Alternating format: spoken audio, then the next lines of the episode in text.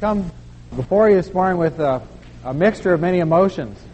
I feel sadness to be able to leaving to be leaving all of you at the end of this week. Uh, we take off Friday for uh, Points West. Uh, we have so many friends here, so many of you that we love and have loved us over the last four years, and it's uh, uh, it's been a great privilege to be here with you, to serve among you. Feel great gratitude for all that you've done for us, the friendships that you've given us, the love, the warmth, the many things that you've taught us, the ways you've encouraged us and, and helped us uh, over the years. And of course, we also have excitement to see what God is going to do. Uh, the ministry that we're going to jump into uh, when we get to Singapore, and we're uh, anticipating greatly what's going to happen there. Well, as I thought about what I should share with you my last Sunday here, I felt it most appropriate to have some sort of parting challenge from the Word. And a verse kept coming back into my mind, Philippians 1.27. It's a verse that, that embodies uh, my prayer for Cole Community Church. We're used to uh, studying through a larger section on Sunday morning, but the more I looked at this verse, the more it seemed to me that it was so full of meaning and application for us that I felt it best to stick with this one verse. Now, since this is my parting shot, I thought I would give you the the best outline I could come up with. Holly uh, said it's not really an outline; it's more like a uh, it's more like a manuscript, but you have it in your uh, bulletin so you can follow along. All of us need to have a sense of purpose in life. We need to know what our purpose is, what our calling is, to be able to maintain our sense of direction. Chris Riddell shared with me this week that when he went off to college before his freshman year, his father sat him down and imparted to him some sage advice. He said, Chris, as you go to college, you must make up your mind whether you're going as a missionary or as a mission field. You can go as a missionary, as an ambassador of Jesus Christ on that college campus. But if not, you will become a mission field and you will become prey to the many secular influences that are competing for your mind and your life. Chris said that he pondered his father's advice a great deal and that it set the whole course of his direction in college. He went determining to fulfill that purpose, to be a missionary, to be God's representative there in the campus. And he said that because of his father's advice, he was able to experience uh, four years of college that were, were stable spiritually and productive as he was involved in ministry with other people. And yet he saw around him people who were floundering and wavering and, and unsure, Christians who were tossed to and fro. Well, Philippians 1:27 gives to us as a church our sense of calling, our purpose that we might be directed and guided by it. Paul says, "Only conduct yourselves in a manner worthy of the gospel of Christ, so that whether I come and see you or remain absent, I may hear of you that you are standing firm in one spirit." with one mind striving together for the faith of the gospel. Now, the Philippian Christians were a new church in a hostile pagan environment in a Roman city. They had Jewish opponents, as Paul mentions in chapter 3. He, calls, he says, Beware of the dogs, the false circumcision, those who are trying to pervert the gospel you have and bring you into a, a legalistic, Judaistic uh, form of religion. At the same time, he says you have uh, Gentile opponents, people who are threatened and offended by your high morality. In chapter 3, says they're enemies of the cross, whose God is their belly. Uh, and they don't like your uh, moral lifestyle, and therefore they're, they're opposed to you. And Paul calls upon these people to stand firm in their purpose, in their calling in life, in the midst of opposition. He calls upon them to do the same thing he wants to do. In verse 20 of chapter 1, he says that he's, Paul himself is writing from prison. He doesn't know what lies ahead, whether he'll be killed for the faith or whether he'll be released. And he says that his desire is that I shall not be put to shame in anything, but that with all boldness Christ shall even now as always be exalted in my body, whether by life or by death. And Paul says, This is my aim. This is my ambition. And then he says, As for you, and the word only in verse 27, this means, As for you, whatever happens to me, whether I'm set free from prison or whether I'm killed here, as for you, only make sure that you conduct yourselves in a manner worthy of the gospel of Christ. Now, this phrase, conducting ourselves in a manner worthy of the gospel of Christ, could mean many things. It certainly would mean that we're to conduct ourselves with dignity, the dignity of those who have a sense of calling and purpose in life. We're not to fritter our lives away in mere frivolity. We realize that we're here with a purpose. On the other hand, we're not to uh, indulge in, in, and be overcome with self pity, thinking that we are insignificant and nothing ever good happens to us, because we are people of a high calling. The word conduct here is uh, the Greek word is politeuomai, from which we get our word politics. And it means to live as a citizen, enjoying all of the benefits of citizenship and also fulfilling all of the responsibilities that come with it. Now, this would be a, a term that the Philippians themselves would be very familiar with. They would understand the impact of it because Philippi was a Roman colony. The Philippians had been granted citizenship by Rome. They had the uh, enviable privilege of what was called jus Italicum. The law, according to this law, Philippi was treated as if it were on Italian soil. They'd have all the rights and the privileges of Roman law and property uh, ownership uh, and government administration and taxation. They were not treated as a colony in the same sense that a 19th century uh, colony of a European power was treated, exploited simply for the mother country. No, they were treated as Romans on Greek soil. It was a high privilege. It was such a high privilege that people would pay a high price to buy their citizenship. And Paul says, conduct yourselves uh, in a way worthy of, of your citizenship. In chapter 3, verse 20, he says, Our citizenship, our politeuma, is in heaven. So you, as Philippians, not only are citizens of Rome, but as they would think as well, you are citizens of heaven. And he says, conduct yourselves in a manner that's appropriate with your citizenship. We might think of King Arthur with his knights at the round table, uh, appealing to them to live up to the code of, of chivalry and to live with honor and dignity and purpose to fulfill the high calling that their privileged position gave them. This is the same sort of thing that Paul is, is appealing to us. To live with dignity, to live with purpose, with a certain seriousness about us, to live with responsibility, not only to enjoy the privileges of our citizenship in heaven, but to fulfill the responsibilities. The citizen of, a, of an ancient city in Greece or Rome would know that, that they had responsibilities to participate in the policy making of the cities, to, to participate in the public life, fulfill their political responsibilities. We too, as Christians, are responsible to be not mere spectators at church, but active participants, fulfilling our own individual responsibility here. But notice that Paul says, conduct yourselves in a manner worthy of the gospel of Christ. He doesn't say conduct yourselves in a manner worthy of Christ, though of course we're to do that as well, but in a manner worthy of the gospel of Christ. We're to be people whose lives show that we take the gospel seriously by the way we order our time, by the way we use our resources, by the priorities we choose. We show that we're living in a manner worthy of the gospel. We believe that this is true. We also exemplify for those around us the realities of the gospel.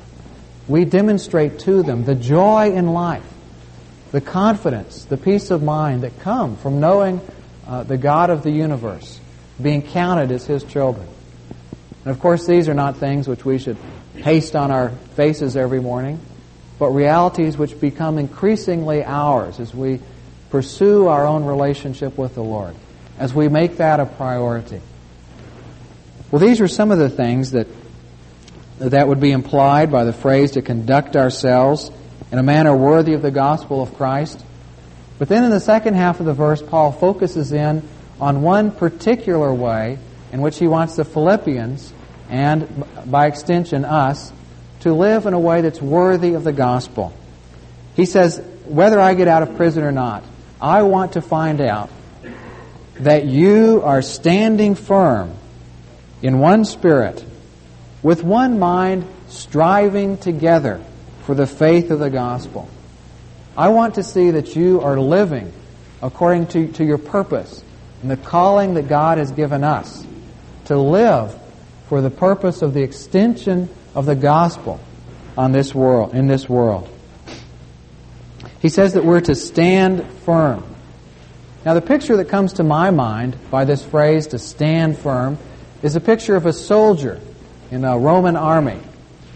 And as I picture him in my mind, I see him uh, tempted on three different fronts to give up the battle and to flee. I see him tempted because of the strength of the enemy opposition.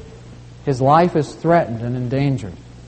I see him tempted by a, a, uh, an enticing, beautiful woman who comes and tries to tempt him into her arms to flee the battle and enjoy life with her. And I see him tempted because of frustrations over his own army, maybe some incompetence of one of his leaders, maybe infighting between different uh, uh, battalions within the army, and he's tempted to give up the battle. In the same kinds of ways, we as Christians are tempted to give up the battle. We're tempted because the opposition is, is sometimes very strong. We don't want to be excluded from a social circle. We don't want to have the possibility of being passed over for a job or promotion because we make people feel uncomfortable by the, the, our outspokenness about Christianity. We don't want to be ridiculed and thought of as religious weirdos. And so we're tempted to give up the fight and flee from the battle. We're tempted and lured by very, various temptresses of this world enticing us to leave the, the difficulties of the battle, to go off into a life of pleasure, living for the moment, living for ourselves. And I know that some of us are tempted, as I've, I've talked with Christians who have given up on the church because of the insensitivity of a Christian leader or because of petty infighting in a, uh, in a church or bickering among people. They've gotten tired of it and have given up. But Paul calls upon the Philippians and upon us as well to stand firm. And he says that we're to stand firm in unity, in one spirit, with one mind. Now, the idea of standing in unity is, is uh, difficult in this age. We live in a very individualistic age. We're told to look out for number one. We're told that the most important thing in life is to seek our own personal peace and affluence. The thought of working for the common good is thought to be passe, out of date. But this kind of individualism is, is really worldliness in one of its worst forms. Unfortunately, it's influenced the church all too much. But Paul calls upon us to fight in a united effort, in one, uh, in one spirit, he says with one mind, or literally with one soul, as one man, fighting together for the gospel. In 1066, William invaded England from Normandy. And at first he was repelled by the uh, impenetrable English defense led by King Harold. Harold had all of his soldiers lined up with uh, three or four rows of, of uh, shield holders. The men were shoulder to shoulder with great big shields, forming a protective barrier for the archers and the spearsmen behind. And as long as they stood their ground and stood firm in unity, then William was unable to penetrate the English forces. But William instructed his men to feign uh, retreat and to draw the English troops out of, uh, out of line which they did, and then William was able to become William the Conqueror. It's amazing what we can do as Christians if we will stand united, working together, each serving, fulfilling his or her own part in the body, in the battle that God has given us. But as we each try to fight our own battle, do what simply what we think is best or what we want to do, then we'll be conquered as even as the English forces were back then. Well, what kinds of things are detractors from the unity that God calls us to? Well, there are many things. Uh, one that Paul mentions in chapter 2 is selfishness. He says in verses 2 to 4, Make my joy complete by being of the same mind, maintaining the same love, united in spirit, intent on one purpose. Do nothing from selfishness or empty conceit, but with humility of mind let each one of you regard one another as more important than himself.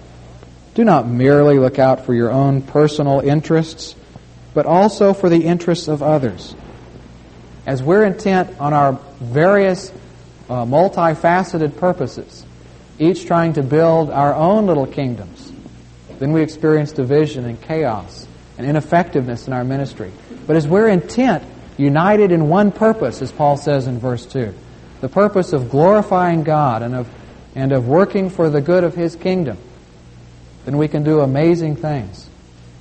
Another one of those detractors is uh, related to selfishness is competitiveness. James says in chapter 3 of his epistle that wherever jealousy and selfish ambition exist, there will be disorder and every vile practice. It's amazing what can be accomplished if we don't care who gets the credit for it. But of course, we all experience the fleshly temptation to compare, and we wonder, now, why was Bill chosen to lead the Bible study and not me?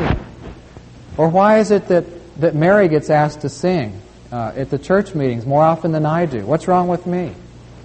And we're interested in, uh, we're tempted to be interested in our own good rather than the common good.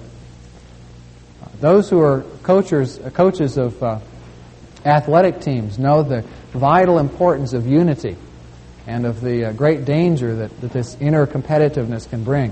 When I was in high school, uh, playing football, one of my good friends uh, had the audacity to go to the coach and complain that he was not getting to carry the ball enough. So the coach was irate. He got a big piece of adhesive tape and wrote hero on it. And then he put it on Mark's helmet. And then he said, okay, you want to run at the ball, then you run at the ball. And he called 10 plays in a row where Mark was to run at the ball. And he told all of us linemen, don't block for him. We've got to, we've got to put an end to this selfish ambition.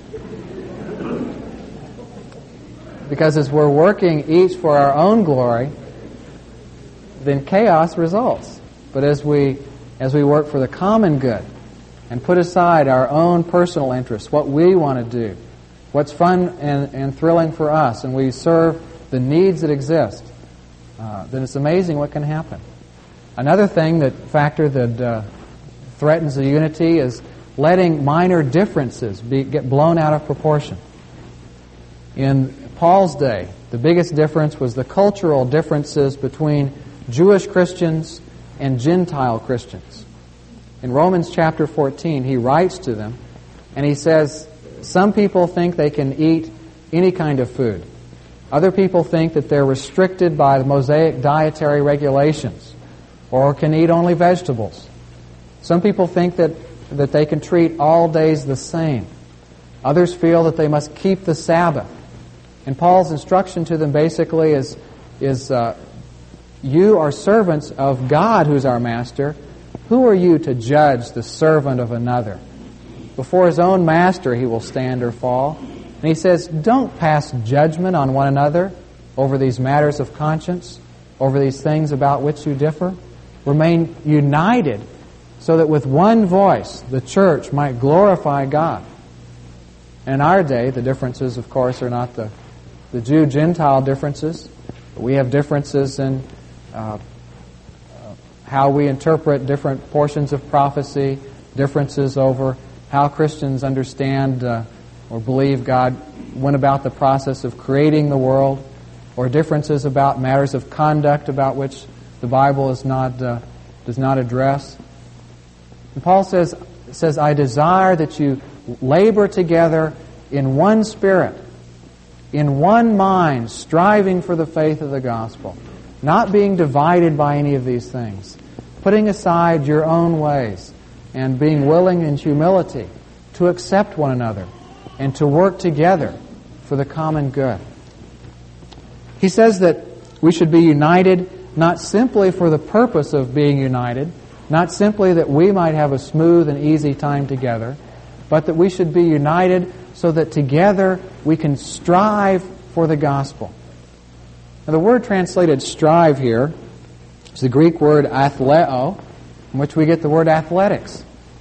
It was used in Paul's day of, of participating in a, uh, an athletic contest like boxing or wrestling or, or uh, foot races. Paul says that you're to work hard, laboring for this goal.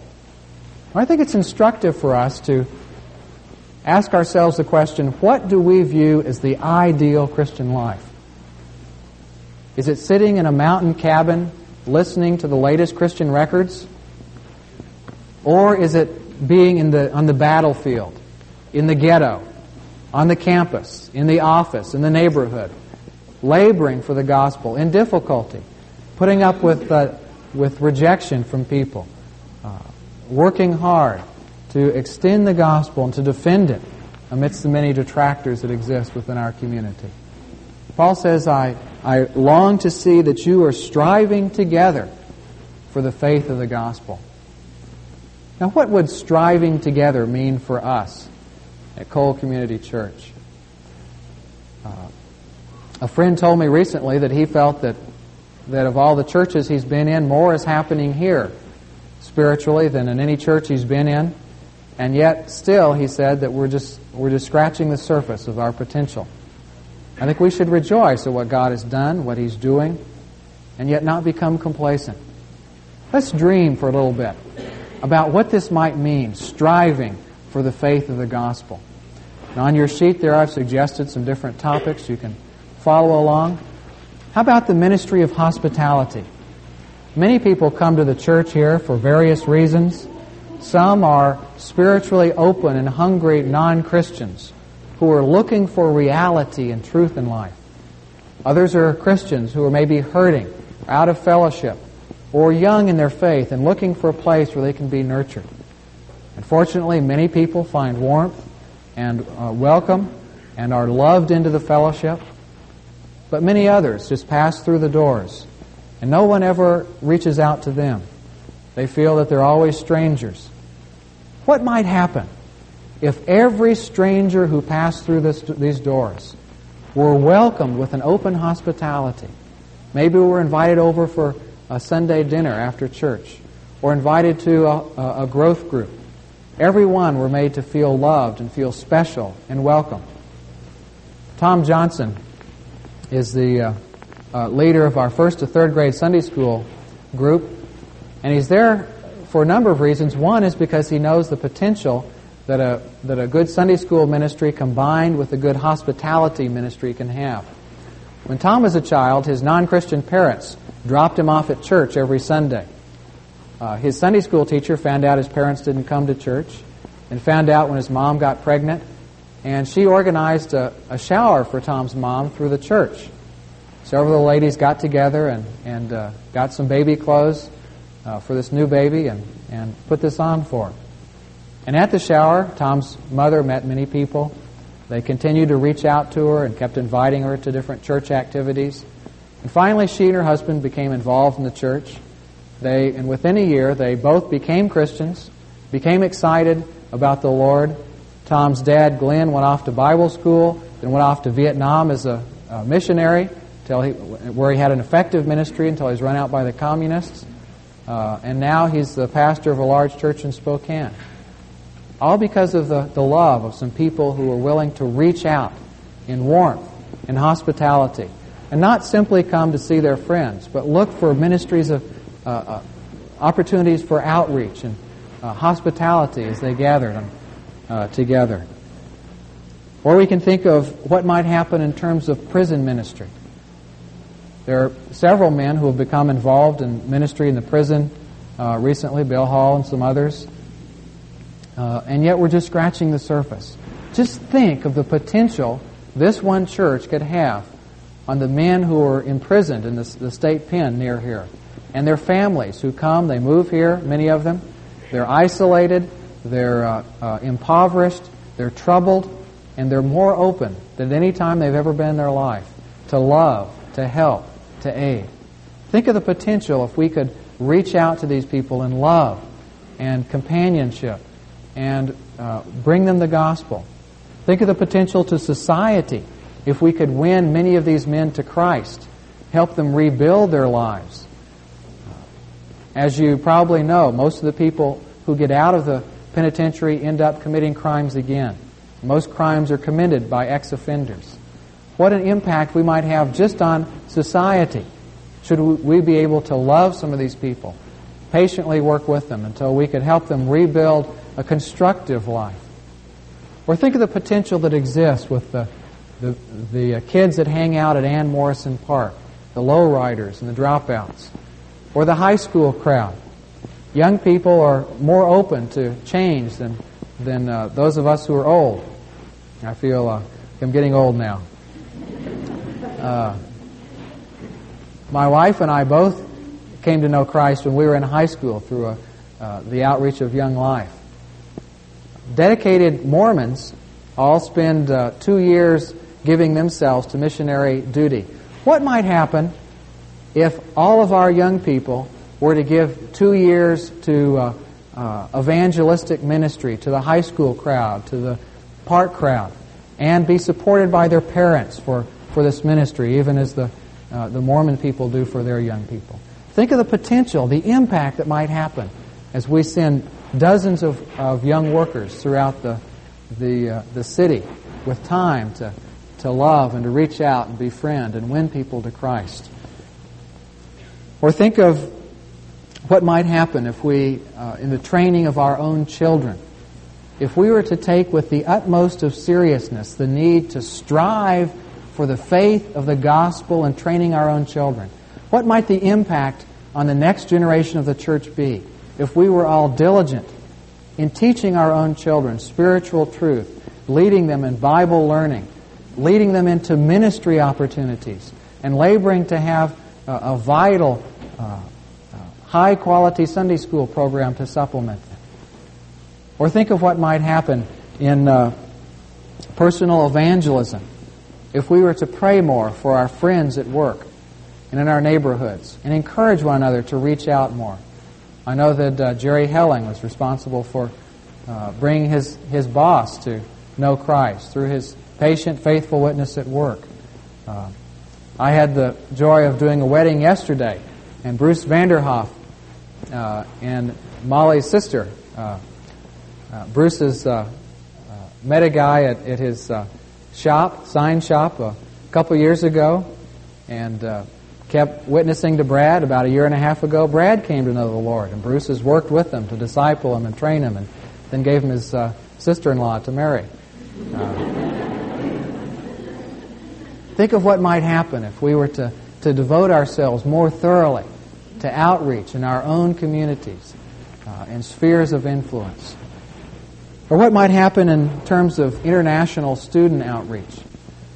As you know, the, uh, some of the most gifted and talented and potentially influential students from foreign countries come to America for uh, uh, college and graduate studies. And when they're here, they're generally more open spiritually than they've ever been or would be in their own countries.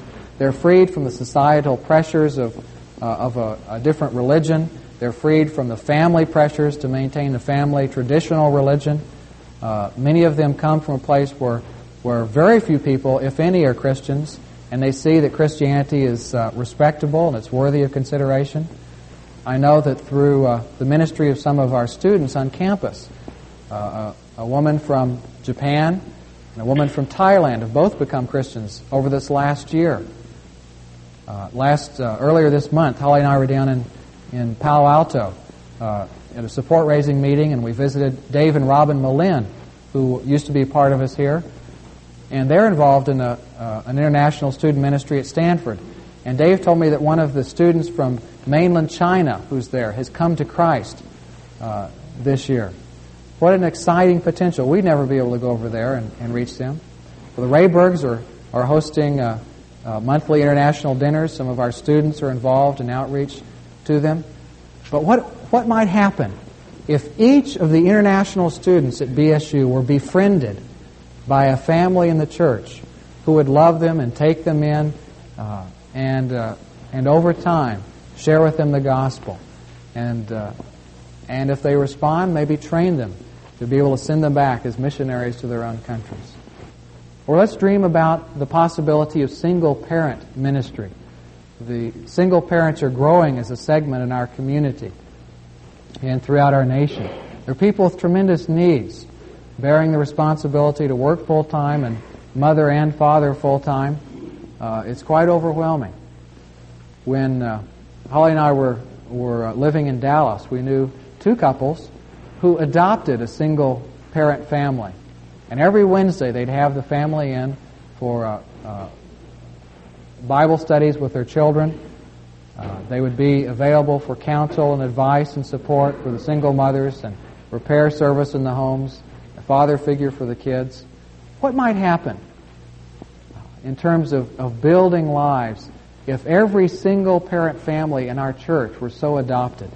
And then we reached out to our community at large and, and met in love uh, the needs of, of the single parent families. What might happen in, in uh, reclaiming many lives from, from chaos uh, and bringing them to, to Christ and, and harmony and wholeness? Or what might happen in terms of our potential for international ministry through Cole Community Church? Now, the average giving towards international missions uh, from, for American Christians is $10 per year. Now, I'm uh, proud to be part of a church whose giving pattern is, is much, much greater than that. And we're doing a great deal. We're committed here to, to spreading the gospel around the world. But what might happen? Should we be more committed?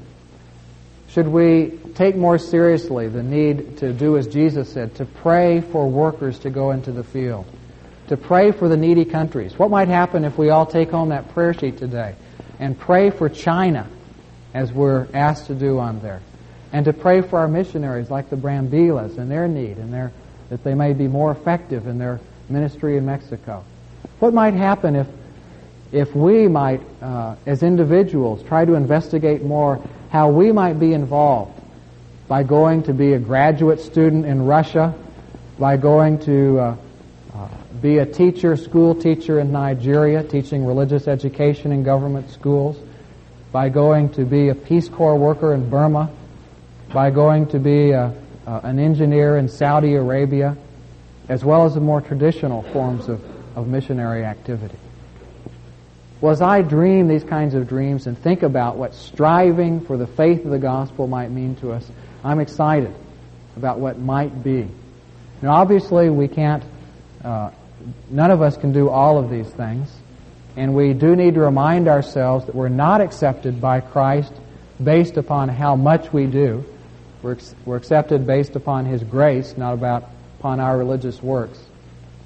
But what might happen? Should we more uh, uh, de- devote ourselves more to striving for the faith of the gospel?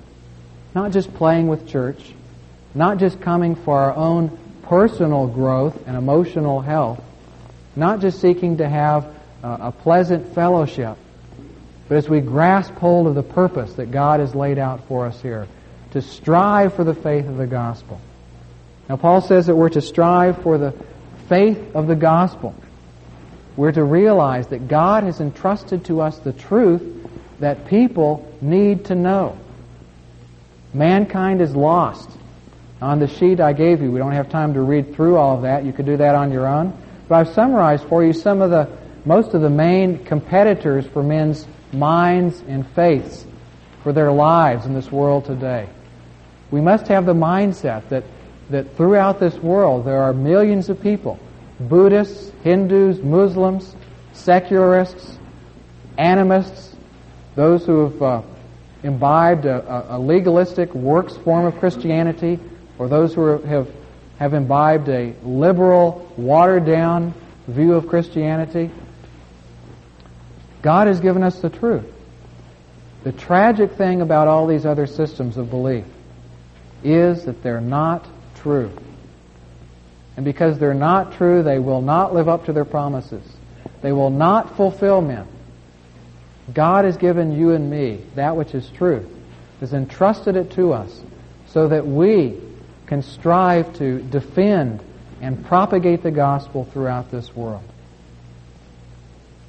An example that, that sticks in my mind of a church that embodies the truth of Philippians 1.27 is the Moravian church of the uh, uh, 18th century. In 1722, a group of, of Protestant uh, religious refugees settled on the estate of, of uh, uh, Nicholas Ludwig Count von Zinzendorf in Eastern Europe. He has a beautiful name, doesn't he? He has one of his hymns is in our hymnal. Uh, and in, uh, seven, in 1727, they were organized into a religious community, a church, with Zinzendorf as their leader. And they united themselves. They brought about a, a unity in their midst of by love and obedience to the Lord and faith and, ex, and patient acceptance and working with one another. And they, then they united themselves for the purpose of striving for the faith of the gospel. They strove to, the, to renew the church within the dead uh, Christian church within Europe. They're influential for reviving the, the uh, Lutheran Church of Germany. It was Moravians who reached John Wesley, the Anglican priest, with the gospel and helped him understand justification by faith and how to uh, uh, uh live a vital uh, personal relationship with Christ on a daily basis. And then John Wesley uh, was responsible for touching the whole of the Church of England with revival. And then in 1732, just five years after the Moravians were organized into a church, they sent out their first missionaries. And if you see on their list, you see the the uh, the fantastic world vision this church had. Particularly, it's particularly remarkable at a time when other churches didn't send out missionaries. In 1732, they sent out missionaries to the West Indian island of St. Thomas. Uh, they sent out an average of one out of every 60 members to the mission field. And this in spite of great difficulties. 75 of the first 160 of their missionaries to uh, Guyana died of poisonings and tropical fever, fever and the like. But they sent out, kept sending out missionaries to more and more fields. In, in 1733 to Greenland, to the North American Indians in 1734, to Suriname in 1735. They beat the Levitts there by over 200 years. to South Africa in 1736, to uh, the Samoyedic people of the Arctic, 1737, to Algiers in 1740, Ceylon 1740, China 1742, Persia 1747, uh, Abyssinia 1752, Labrador 1752 and pioneer work, going places where nobody else was going with the gospel. This was a church which embodied the truth of Philippians 1.27. They took seriously the, the, the notion that God has given us the truth and that men need to hear that truth so that they can experience joy and harmony in this life and so that they can uh, avoid eternal destruction in the next. They were united in purpose and did all they did. It was a small church of 600 people to begin with. And they did all they did to labor for the spread of the gospel throughout the earth. And as I think about them and I think about us, my prayer, my dream, and my hope is that Cole Community Church might be uh, modeled after this Moravian church. And that we might be in a, in a way that we haven't even seen before. United in spirit around this one central purpose of striving for the faith of the gospel. Let's pray. Father, we thank you for your word. We thank you for the way it instructs us and guides us and directs us. Lord, I pray for my church here, for these dear people whom I love. I pray for an outpouring of your Spirit in new and fresh ways, that many might be grabbed hold of you in ways that they haven't known before. That you would bring about an increased unity, love, acceptance, and that that unity might be for the purpose of glorifying and serving you. I pray for the impact of the Billy Graham crusade coming up this summer, that we might labor together to pray, to give, to reach out to our neighbors and friends, to bring them to counsel, to follow up on people even when we are tired and want to sit at home. And I pray that many of the dreams we spoke of might become increasing realities in the life of this church. We pray for your glory, Lord. In Jesus' name, amen.